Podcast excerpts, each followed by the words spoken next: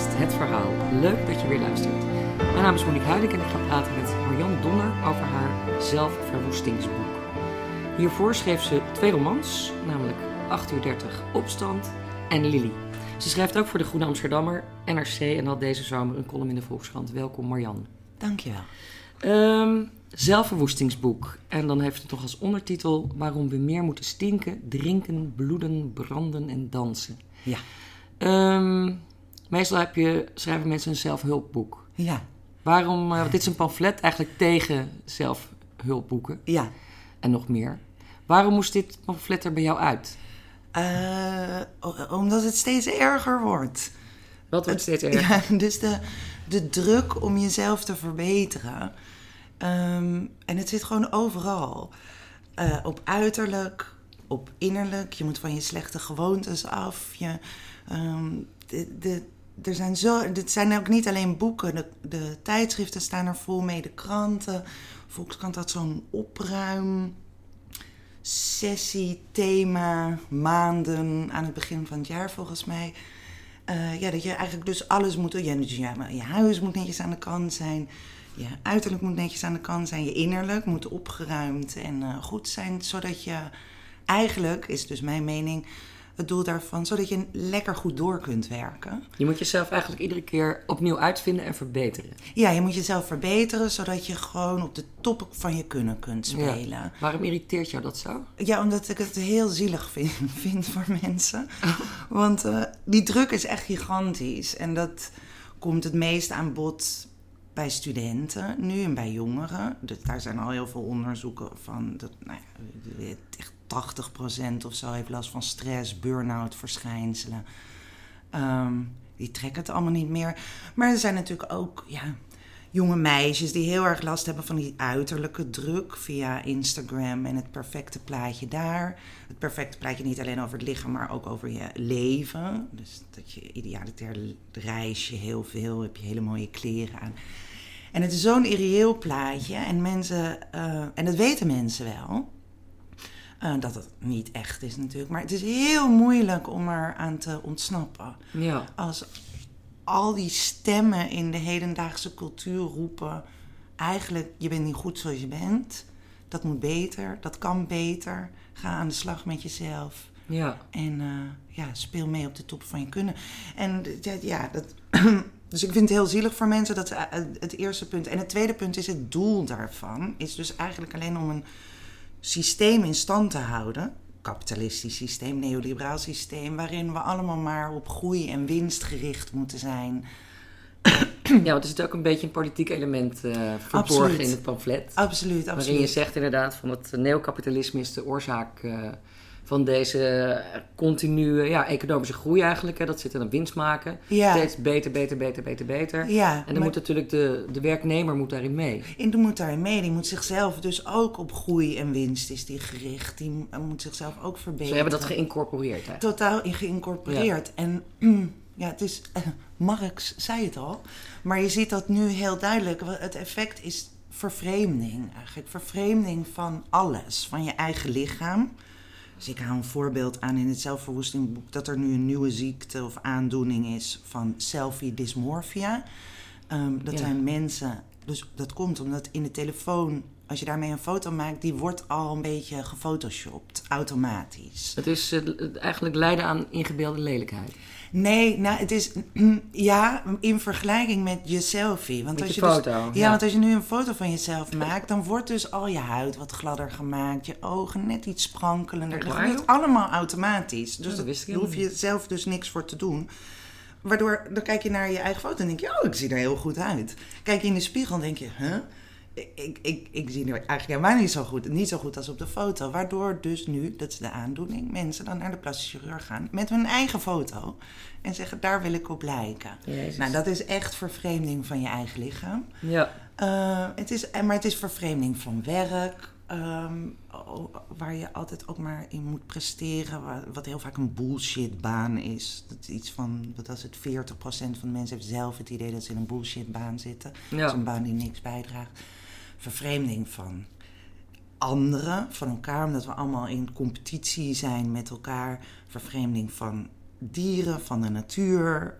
Want dat is alleen maar een gebruiksvoorwerp eigenlijk voor die groei. Dus het is een vervreemding van alles. En Ja. ik geloof dat we daar heel ongelukkig van worden. Ehm, dus dit boek was bedoeld als. ehm, ik wou zeggen grapje, maar het is helemaal geen grapje. Maar om, om een andere manier van kijken te nemen. Van, en ik, wat ik heb geprobeerd te doen is om die ideologie, die cultuur onder de loep te nemen. En hoe je daar zo ondermijnend mogelijk eigenlijk voor kunt zijn. Om dat systeem aan te vallen. Het gaat Ja. allemaal om het systeem. Het systeem. Jij bent de dochter van Hein Donner, Klopt. grootmeester schaker. Eh, en volgens Max Pan de laatste bohemien van eh, Nederland. Ja, ja, dat je, ja. Hij was ook eh, weer volgens Renate Dorrestein de laatste Stalinist van Nederland. Die, die kende ik nog niet.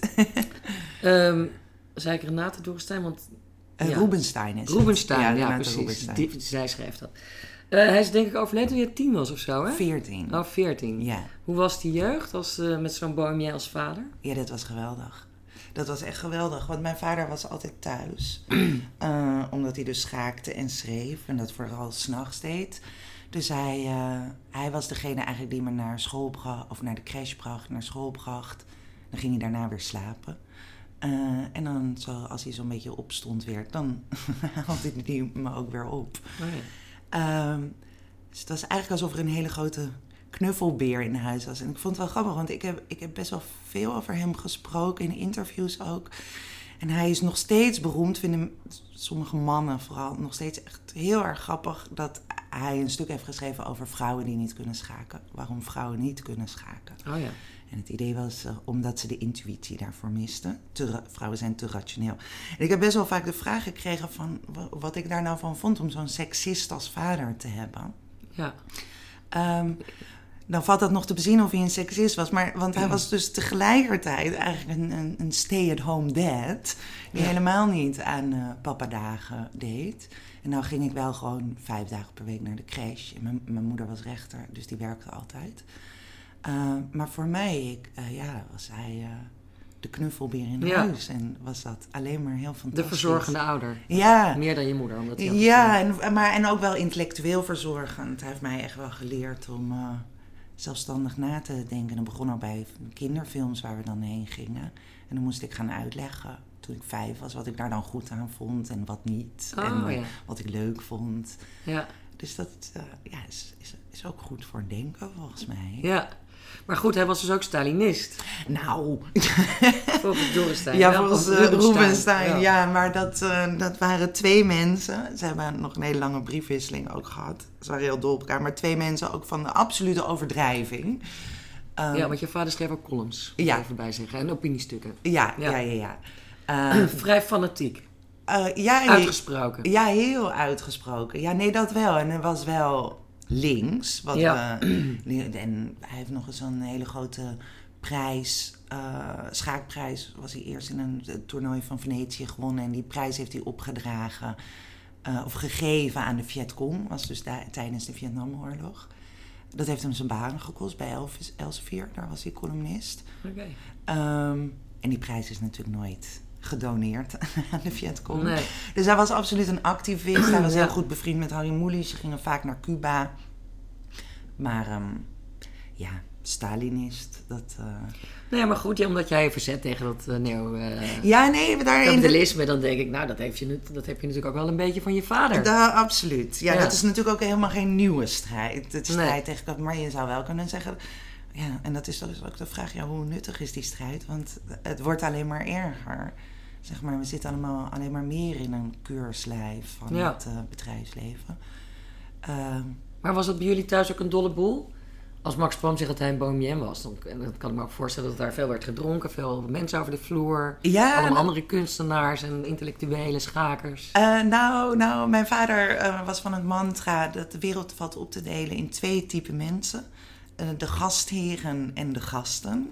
en eh, mijn vader en ik zelf ook was absoluut een gast. Dus bij ons thuis kwam helemaal niemand. Ah, juist.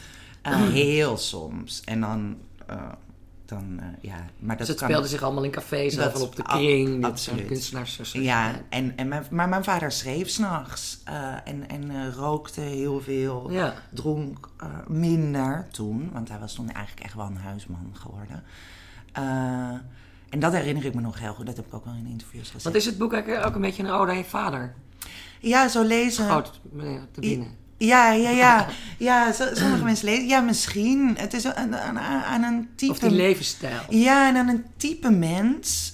Daar schreef Max Pam ook over in die column. Een type mens wat een beetje aan het verdwijnen is. Omdat uh, daar gewoon helemaal geen ruimte voor is. Want in mijn vaders tijd had je dus heel veel van die kunstenaars en vrije geesten. Die zaten de hele dag in de kroeg.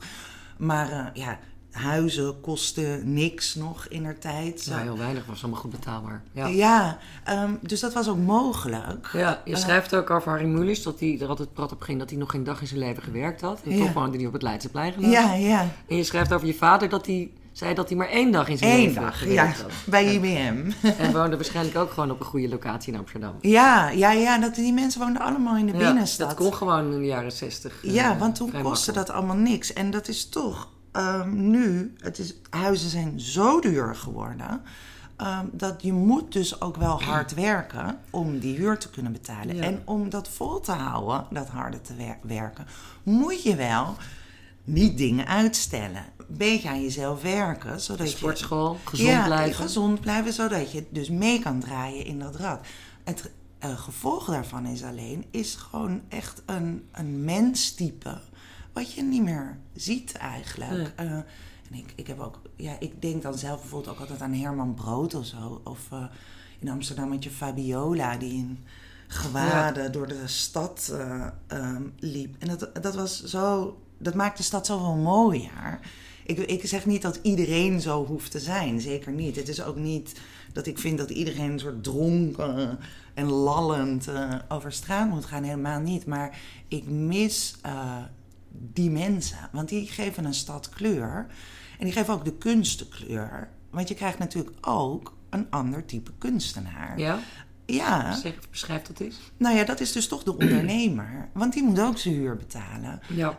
Um, en meestal nu uh, komt hij toch ook uit de gegoede klasse. Want dat is, je moet een soort trust fund hebben eigenlijk om uh, wat eigen geld om, om dus je te kunnen permitteren. Om eigen werk te kunnen maken. Ja, Niet om te kunnen schilderen of te schrijven, om daar de tijd voor te nemen. Nee, je moet ook een baan erbij hebben of je maakt van je schrijven je baan. Maar uh, dat zijn dus toch meer hardwerkende mensen geworden, kunstenaars, die weten hoe ze zichzelf moeten profileren, die dat mediaspel goed meespelen, die zeggen wat daar weer wordt verwacht. Is dat eigenlijk ook een soort vernepping van de kunst? Ja, ik voor wil... voor, selfie. Ja, voor Instagramming mooier... van de kunst. Ja. ja. ik vind het lastig om dat nep te noemen, omdat ja, die, die mensen zijn natuurlijk ook heel echt. Het is niet dat mensen die zich goed, zelf goed kunnen verkopen of zo, ja, dat die niet echt zouden zijn. Uh, maar het is een beetje eenzijdig. Uh, er is niet zoveel tegengeluid, krijg je dan. Um, dat geluid dus van mensen die niet uh, goed zijn in zichzelf verkopen, die het niet goed op tv doen, een beetje mompelen. Die niet heel mooi zijn. Die niet heel mooi zijn, uh, die niet, die, of die lui zijn, of die andere dingen vieren in het leven dan hard werken. En ook de armeren, de, dus een soort um, onderklasse, ar, armere klasse.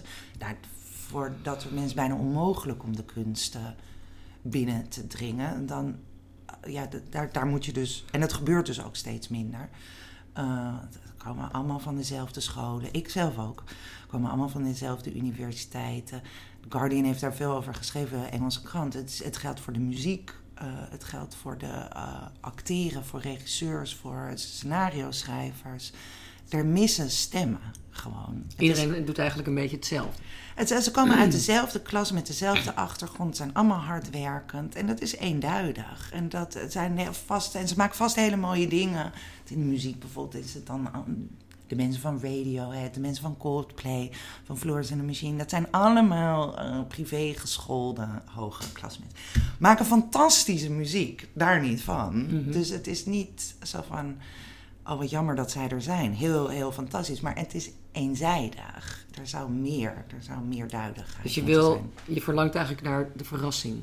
Ja, en dan dus een afwijking. Ja. En de gekke. En eh, de, Ja. de, de, de, ja, onaangepaste. Ja, En in dat opzicht, om het even rond te maken, is het dus een ode aan mijn vader, maar meer in dat type mens. Ja.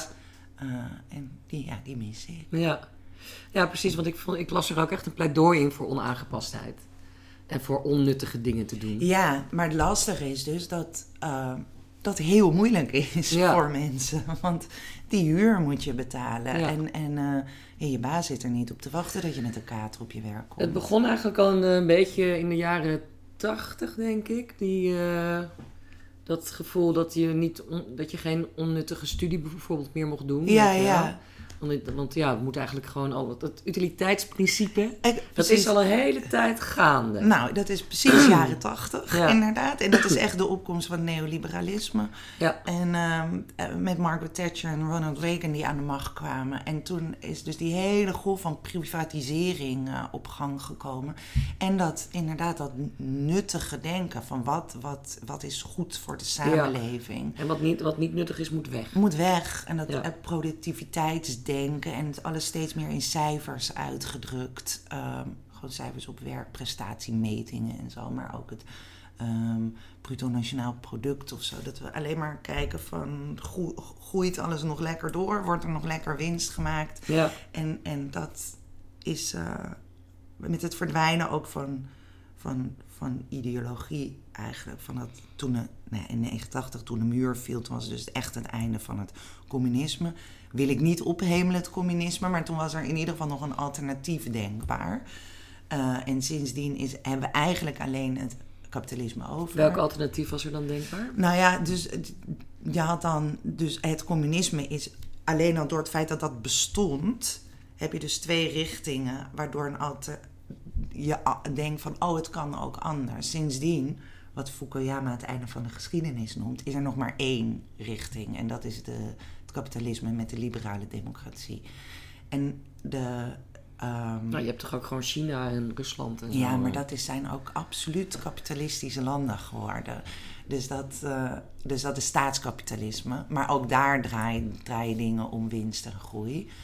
Ehm, maar goed, dit is misschien allemaal een beetje technisch.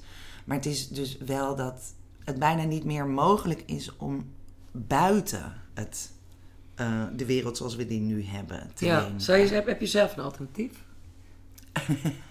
Ja dat, is, ja, dat is me wel veel gevraagd. Omdat, omdat in dit boek komt dat niet aan bod. En, en ik, ik ben steeds, zeg ik, kapitalisme moet vallen. En dan is Ja. de vraag, ja, maar hoe dan? Je wil dus het systeem eigenlijk eh, aanvallen. Ja, En je roept iedereen ertoe op om dat te doen. Maar Ja. wat, wat wil je dan daarmee veroorzaken? ja, exact. En dat is natuurlijk een mankement. Want, want dat, maar dat, Maar vertel het nu. Ja, nou, nou ja, er zijn honderden manieren of eh, invalshoeken. Maar ik heb daar dus over zitten nadenken. En dacht ik, ja, uiteindelijk komt alles neer op eigendom. Eh, ehm, en dat is een hele oude leuze. Property is theft eh, uit het communisme. Maar ik ben geen communist, wil ik even vooropstellen. Maar eigendom is van wie, ehm, van wie is je lichaam? Van wie is je werk? Van wie is de aarde? Dat is van ons. Ehm, zou, zou ik zeggen. En dus ook op je werk. Want nu, eh, de, mensen hebben niks te zeggen over hun werk. En als je bij een groot bedrijf werkt, dan is het in handen van aandeelhouders. En aandeelhouders is een doel om zoveel mogelijk geld te verdienen. Er, er zijn al projecten bezig en Elizabeth Warren is daar heel erg mee bezig, presidentskandidaat in Amerika, is om dus dat eigendom van het bedrijf terug aan werknemers te geven. Om die, in ieder geval die aandeelhouders eruit te halen. Ehm, zodat mensen zelf ehm, meer te zeggen hebben over hoe wil ik werken. Ehm, eh, hoe willen we geld verdienen? Hoe willen we groeien? Nou, dat gaat over grote bedrijven. Niet iedereen werkt bij een groot bedrijf. Maar dit is een Een vorm theoretische... van nationaliseren eigenlijk. Nee, niet nationaliseren. Nee, zeker niet. Niet dat het in de handen van de overheid komt. Dat Nee, het in de handen de van ons daarvan. komt. Dus je neemt het bezit van die aandeelhouders, want die aandeel- aandeelhouders zijn eigenaren van Ja, het bedrijf. Ja. Met z'n allen. en die speculeren daar allemaal mee. En die willen graag eh, daar ook een zeker rendement uithalen. Ja. Niet Maar dit is- trouwens. Maar hè, jij wilt dus, je zegt dus die, die aandelenhouders die gaan gewoon weg. Ja. Die verliezen al hun kapitaal dus. Ja. Nou ja, En ik- alle, dus en Elizabeth alle Warren werknemers, daar... een- die worden eigenaar van het bedrijf Ja. met z'n allen. Zij worden eigenlijk de soort van nieuwe aandeelhouder. Ja, en dit is een, een heel praktisch Dat voorbeeld. gaat niet gebeuren. Uh, Nou ja, Elizabeth Die Warren... zoe je helemaal de moeder. Ja, nou ja, ja, maar ook het recht is. Is ze hebben niet. eh, maar dit is, wordt een hele technische discussie.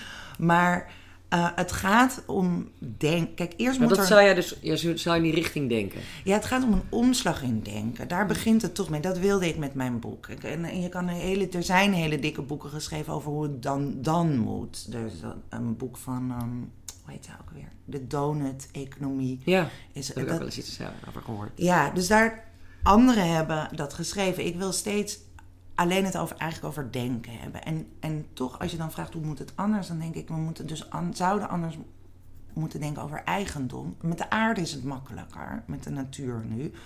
Eh, die is dus helemaal uit, wordt helemaal uitgeput voor grote bedrijven. Ehm, Brazilië staat in brand omdat er soja geplant moet worden. Nou, het is ook wel een beetje, je overdrijft wel een beetje, Marjan. De Amazone, sta, daar staan Ja, veel niet gebieden in. brand. Nee, maar het is erger. Er wordt dan- elk jaar heel veel bos wordt daar weggebrand, Oh. dat klopt. Ja. En dat, daar maken veel mensen zich grote zorgen over. Ja, en ten koste van ook de mensen die daar wonen. En dan Ja. is het toch van wie is de aarde Ja, eigenlijk? nou, de- op dit moment Brazilië. Eh, nou, van de bedrijven. Het is van de bedrijven, de soja, de, de, het, is, het is van de Unilevers en zo. Dat zijn, daar maakt Bolsonaro de weg voor vrij, zodat zij hun sojaplantages daar kunnen Ja, maken. zodat zijn, zijn bevolking ook eens een keer een ijskast kan kopen en een airconditioner. Ja, maar die winst gaat niet naar de bevolking. Dat is Unilever, die het geld wegsluist in, omdat het een Nederlands bedrijf is, dus daar weinig Dat is het belasting argument betaalt. van, eh, van de Braziliaanse regering. Van, wij willen ook wel eens een keer eh, onze bevolking wat meer, dat, dat, dat ze wat meer geld kunnen verdienen. En dat moet op die manier. Ah, dat, dat is een heel goed argument. En daar, Ja. daar zou ik helemaal voor zijn. Maar dat gebeurt niet. Want ik, toevallig weet ik vrij veel over die soja. Omdat ik daar ik, in, mijn, in een vorig leven werkte. Ik bij een non-profit organisatie. Ben ik ook in Brazilië geweest. Om een documentaire over die soja te maken. Ehm, en dat als je daar komt, zie je eindeloze velden. Die van, dus waar ooit heel veel verschillende dingen werd gebouwd Ja. door lokale boeren. Zie je eindeloze velden.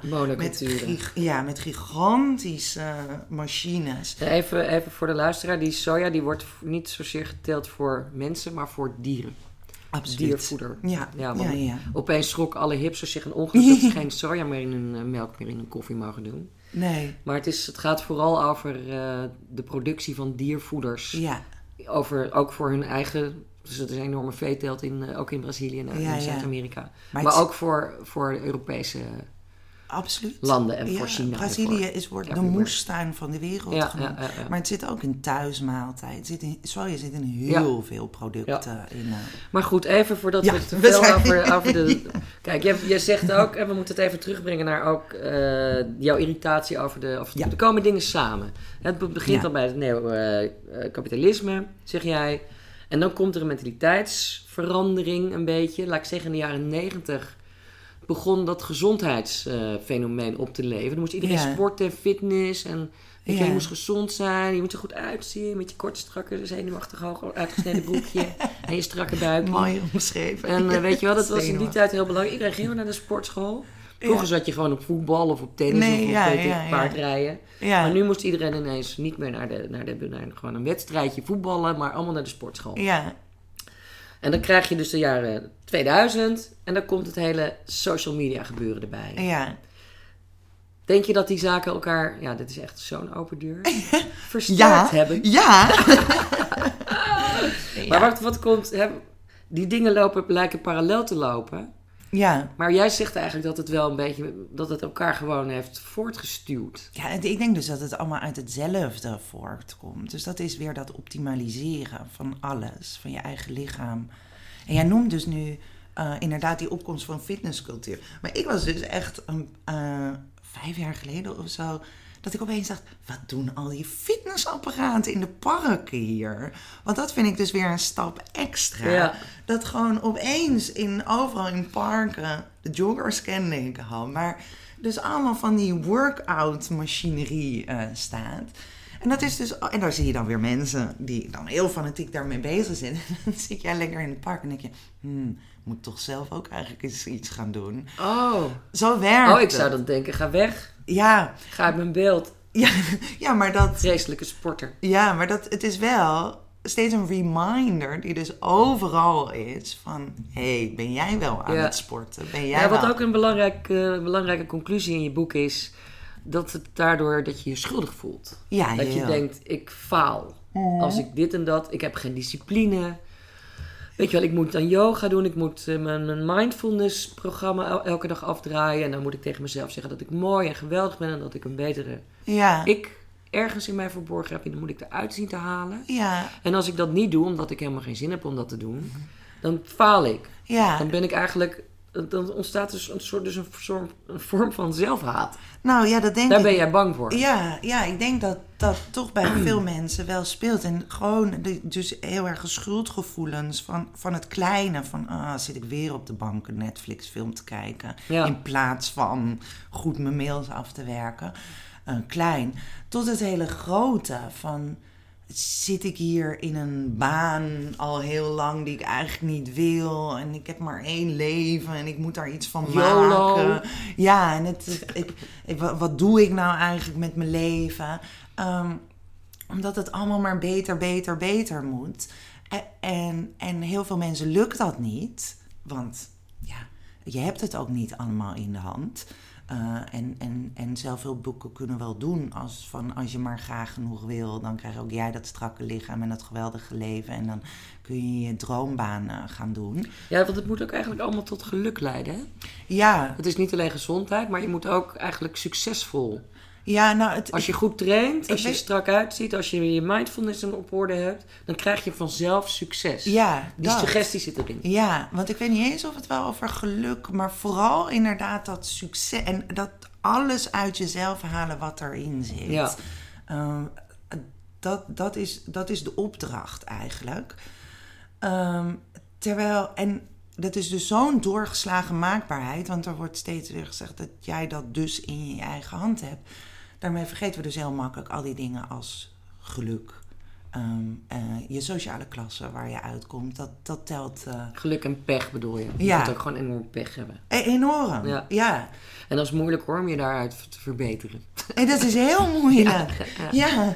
Als je Nee. gehandicapt bent, dan ga je gewoon echt serieus niet lopen. Nee, nou, en dan krijg je dus weer van die filmpjes of van die reclames voor de, voor de Paralympics. Waarin dat als een soort. Weet je, dan, dan ook als je gehandicapt bent, dan, dan, dan heb je weer mensen die daar echt. Je hebt zo'n man zonder armen en zonder benen. En die heeft dan de Mount Everest beklommen of zo. Dat is niet waar. En dan, die geeft dan... Het kan niet. Ja, maar die geeft dan, ins- tanden. die geeft dan inspirational talks en lezingen. Hoe ook jij dus... Is het serieus? Ja, dit is echt serieus. Heeft iemand zonder ledematen de Mount Everest ja, beklommen? ja, want dan heeft hij wel een soort voetje. Ik weet ook niet. En het is heel knap. En het is heel bewonderenswaardig dat één iemand dat kan. Maar die ene iemand legt de lat zo hoog voor... eh, nou ja, ook al, weet je, als je niet gehandicapt bent, dat je dan denkt... Maar denk je echt dat iedereen zich daar iets van aantrekt? Nee, niet iedereen. Absoluut niet. Volgens mij ook niet. Nee, maar ik denk wel veel mensen. En ik denk ook dat vooral jongeren er echt last van hebben. Want die zijn zo de ondergedompeld in die cultuur. Hmm. Als je opgegroeid bent met eh, sociale media en Instagram en al die mooie plaatjes en die inspirational messages en die zelfhulpboeken, wat echt een miljardenindustrie Ja. is. Die gaan als zoete broodjes over de toon. Ja. Ja. en dan ook nog, en bij hun is het ook echt zo dat in stu- eh, het studeren nu is de druk zo groot en studenten, want dat wordt nog wel eens vergeten, dat dus dit is een prestatiesamenleving waarin we allemaal goed moeten presteren, maar we zijn ook veel beter gaan presteren. Als je studenten van nu vergelijkt met tien jaar geleden, nou, tien jaar geleden zijn echt losers met hun één studie en eh, Ja. verder niet. Nu, als je naar studenten kijkt, die doen drie studies en vrijwilligerswerk in Afrika en die leren Chinees. En ze zijn ongelooflijk eh, hoogopgeleide mensen. En heel ambitieus. Heel ambitieus. Ehm, maar dat betekent dus ook, want kijk, dat zijn een paar mensen die die, die, die, die lat dus, die dat kunnen. Ja. Uh, en die lat zo hoog hebben gelegd. Er zijn heel veel mensen die daar niet in mee kunnen Nee. komen. Um, en dat misschien ook niet willen. Um, maar die zien dus al hun collega-studenten Ja. die dat wel doen. En in deze concurrentie waar we allemaal zitten verwikkeld, nou, ga je zorgen maken over uh, later en of je wel een goede baan krijgt. En die krijg je ook veel minder snel als je niet die drie studies hebt gedaan. Dus de druk is wel heel groot. Ja, want je constateert, daarom heb je waarschijnlijk ook, uh, maak je ook zorgen, dat in wat je in het begin ook al zei, dat depressie en burn-out nu, uh, staat in je boek, dat dat de grootste volksziekte, volksziekte nummer één op de hele wereld is. Depressie, Depressie. ja, niet, niet burn-out, depressie. Oh, ja. ja. dat, is, uh, dat heeft de, de, En dat is dus blijkbaar toegenomen. Ja, dat is dus de, de OESO, de, en dat is dus Ja. een economische... O-E-S-O. Ja, de, de, is een economische uh, ad- adviesraad. Ja. uh, die gericht is op groei.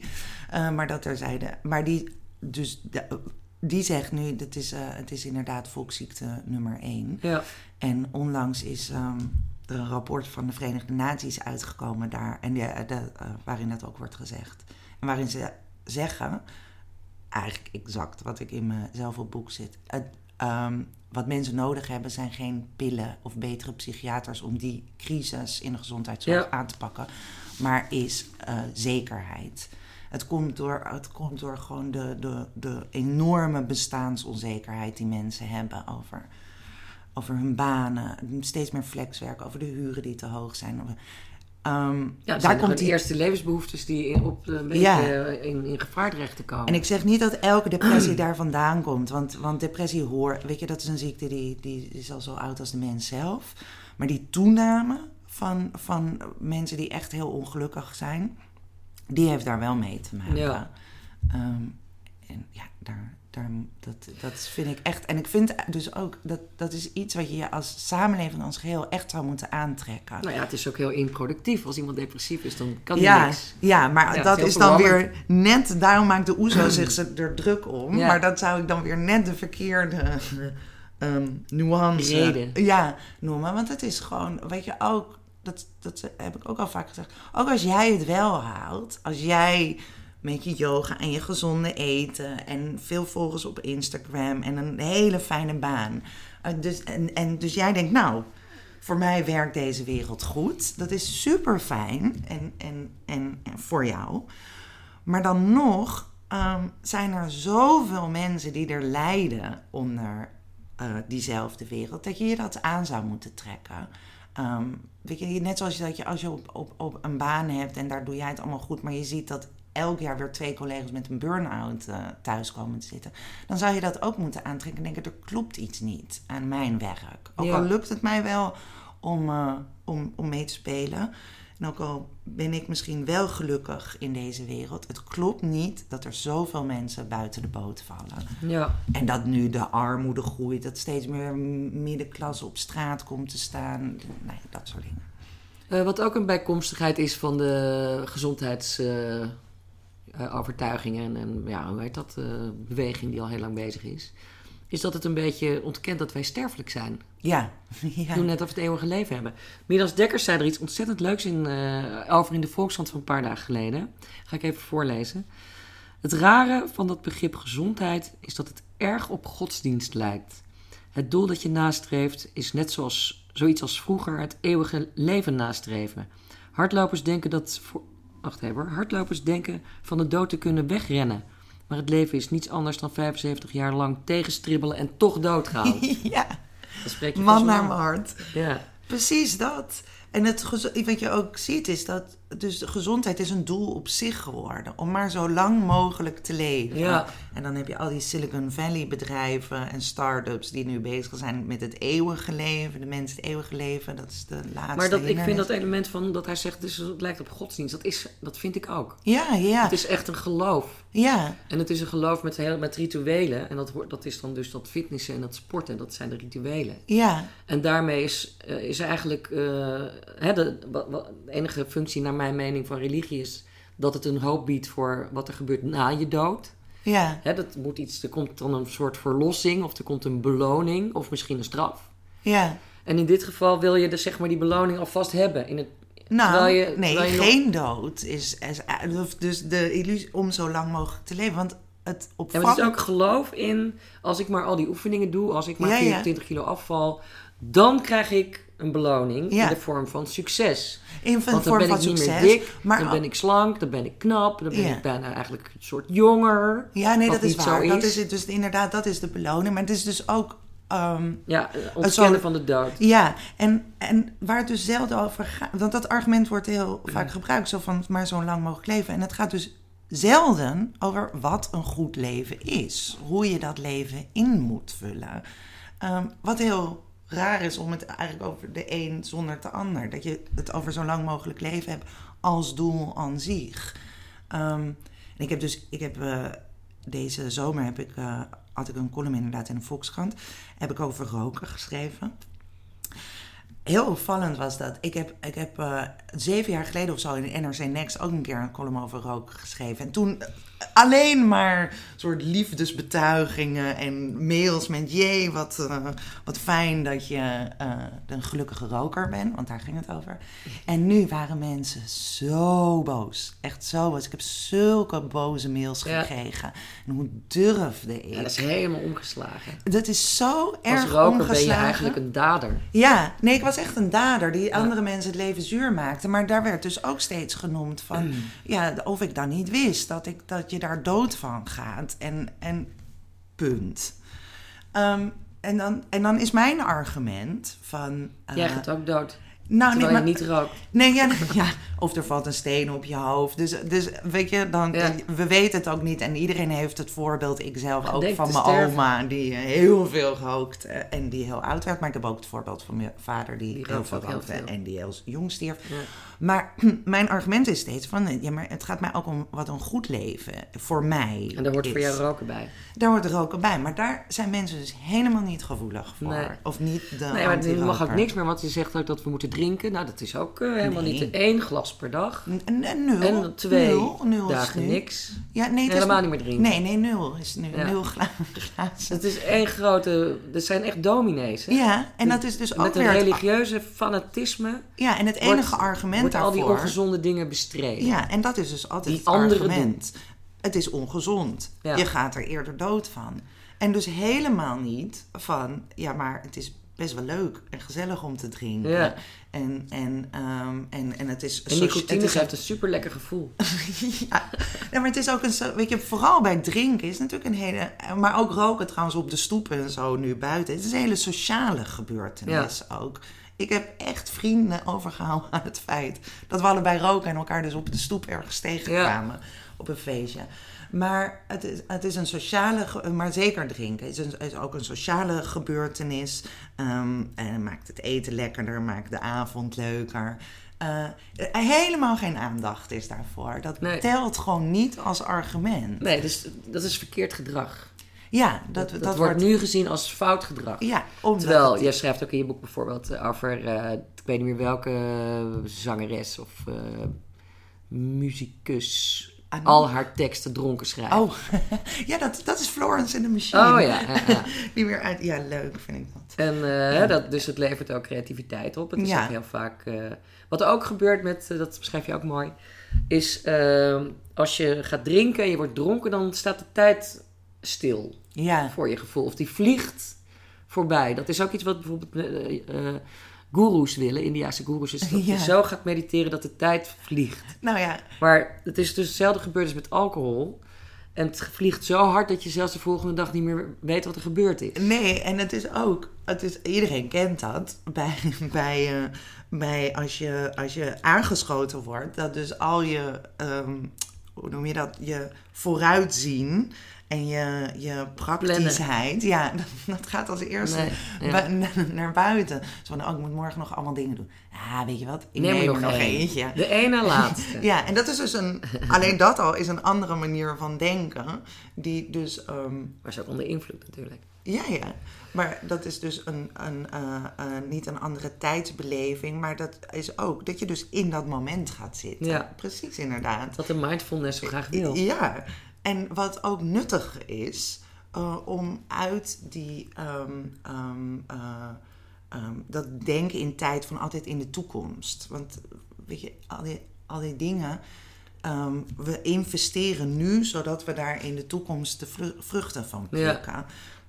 Je schrijft dat dat dat, begonnen bij de landbouwers. Ja. Daar begon het mee eigenlijk. Ja, ja moeten nu toen zaaien en het kunnen we over een half jaar Ja, dan Ja. Mm. moet je vooruit gaan kijken. Uh, En dat is wat we nu extreem doen. We investeren nu eh, in, een, eh, eh, in onze gezondheid, of, eh, in, eh, zodat we later Ja. daar vruchten Die van beloning, Ja, die godsdienst, ja, dat exact. effect. Ja, Wat ik wel geestig vind, je vader was een schaker. Dus die was een meester in het 100 zetten vooruitdenken. ja. Maar dat kon hij waarschijnlijk alleen op het schaakbord. Of, of ook in de rest van zijn leven. ja nee, dat, dat is een mooie vergelijking. Ehm, ja, nee, dat is dan... Kon hij dan alleen het- op het schaakbord? Eh, Duizend varianten van Nou, hij die was ene wel. zet. Hij, hij was, want hij was een hele goede schaker. En Ja. een tijd de beste van Hij heeft Nederland. Max Euwe toch nog verslagen? Ja, en eh, ja, hij was de protégé eigenlijk van Max Euwe. En na hem kwam dan Jan Timman. Ehm, maar ehm, even denken, wat wou ik nou zeggen? Oh ja, hij was een hele goede schaker, maar ook een schaker die nog veel beter had kunnen zijn als hij zijn huiswerk had gedaan. En dat Ah. was in zijn tijd kwam dat een beetje op, dat heel erg gaan trainen met boekjes en op openingen en Oh zo. ja. En dat deed hij En alle allemaal partijen niet. uit je hoofd leren. Ja, Ja. en dat deed hij allemaal niet. Oké, dus dat, dat was dus ook zijn pleidooi voor die intuïtie. Ja, ja, ja, hij speelde wel op intuïtie. Ja, Dus dat, ja, dus ja, je zou dat inderdaad ook vooruit plannen en investeren, maar dat is dan alleen in de strijd op het schaakbord. Ja. Dat is niet om jezelf eh, te optimaliseren. nee. Maar ja, hij wilde natuurlijk ook winnen. Absoluut. Ja, Dus ja, eh, ja. in zoverre is, jou, is hij wel een, eh, ook, hè, een voorbeeld van iemand die, die eigenlijk doet wat jij een beetje, ook een klein beetje bestrijdt. Nou, nee, dat is niet. Want het, het, het zou een misvatting zijn. Ik ben niet tegen winnaars of zo. Of Nee. ik ben ook niet er tegen om het, iets uit jezelf of jezelf te willen verbeteren. Helemaal niet. Dat schrijf ik ook zo van ja, niemand. Ik bedoel, natuurlijk iedereen. ehm, Niemand wordt geboren of eh, eindigt zoals hij geboren wordt. En je maakt allemaal ontwikkelingen door. Natuurlijk wil je je kwaliteiten ontwikkelen en Ja. je nieuwsgierigheid En volgen. je blijft ook veranderen. Dat is eigenlijk iets dat je niet kunt tegenhouden. Je wordt wellicht gewoon al ouder. En het is. Het, ik, ik, Je maakt steeds andere dingen, weer nieuwe dingen mee. Ja, maar en ik word zelf heel, ongelu- of heel gelukkig van mezelf ontwikkelen en nieuwe ideeën. Ja. En zo. Dus daar ben ik niet tegen. Het gaat om het doel. Waarom ehm, wil je je ontwikkelen? En is dat dus om beter mee te kunnen spelen Mhm. in deze wereld? Of meer succes te hebben? Daar zet ik kritische kanttekeningen bij. Maar doe je het voor jezelf. En die twee zijn natuurlijk soms moeilijk om te Ja. scheiden. Maar ik wil wel gezegd, dus ik ben ook niet tegen het verlangen om te winnen of zo. Helemaal Nee, nee, nee. niet. Maar je centrale vraag is eigenlijk: wat maakt van de mens een mens? Ja, En uiteindelijk heb je daar ook een beetje een antwoord op gevonden in het boek. ja. Ja, ik, ik, ik, laat Denk wat, ik. eh, ja, ik laat wat dingen de revue passeren. Dus dit is een hele oude vraag. En is het ons vermogen tot eh, taal? Ligt het in ons sterven, bewustzijn van sterfelijkheid? Eh, dat zijn Creativiteit, creativiteit. schoonheidsbeleving. Ja, ja, dat zijn allemaal dingen die wel geopperd worden van wat maakt van de mens een mens of wat onderscheidt hem van de aap. Er zijn natuurlijk ook mensen die zeggen niks onderscheidt hem van de aap, Nee, Ehm, waar ook wat voor te zeggen valt. Eh, maar inderdaad kom ik uiteindelijk op falen uit, omdat je al die dingen, eh, ehm, daarin faal je uiteindelijk. Dus oh, in eh, ster- ons besef van sterfelijkheid, ja, maar we sterven uiteindelijk toch. Is het ons vermogen tot communiceren? Ja, maar we begrijpen elkaar heel vaak zo verkeerd. En we zijn een en al miscommunicatie onderling. Dus ook daarin falen we. En eigenlijk faal je volgens mij voortdurend. Want zelfs als je bereikt wat je wil, als al je dromen waar worden, dan nog is het vaak anders dan je had verwacht. Is ook zo'n theorie van dat wat is geluk? Geluk is zit in het dromen eigenlijk over dingen. Het is niet het bereiken. Dat zeggen mensen ook. Het verlangen is vaak... eh, De- het fantaseren Ja. over van alles. En dat, als ik dat nou maar eens... exact. En dat is dus ook de aantrekkingskracht van zelfhulpboeken. Dat is weer onderzocht, is dat mensen dus tijdens het lezen er gelukkig van worden. Omdat ze gaan fantaseren. Oh, en dan, Dat ze fijn zijn als ik van die en die dingen af ja, en dan stel Ja. ik niet meer uit. En dan, ha, ha.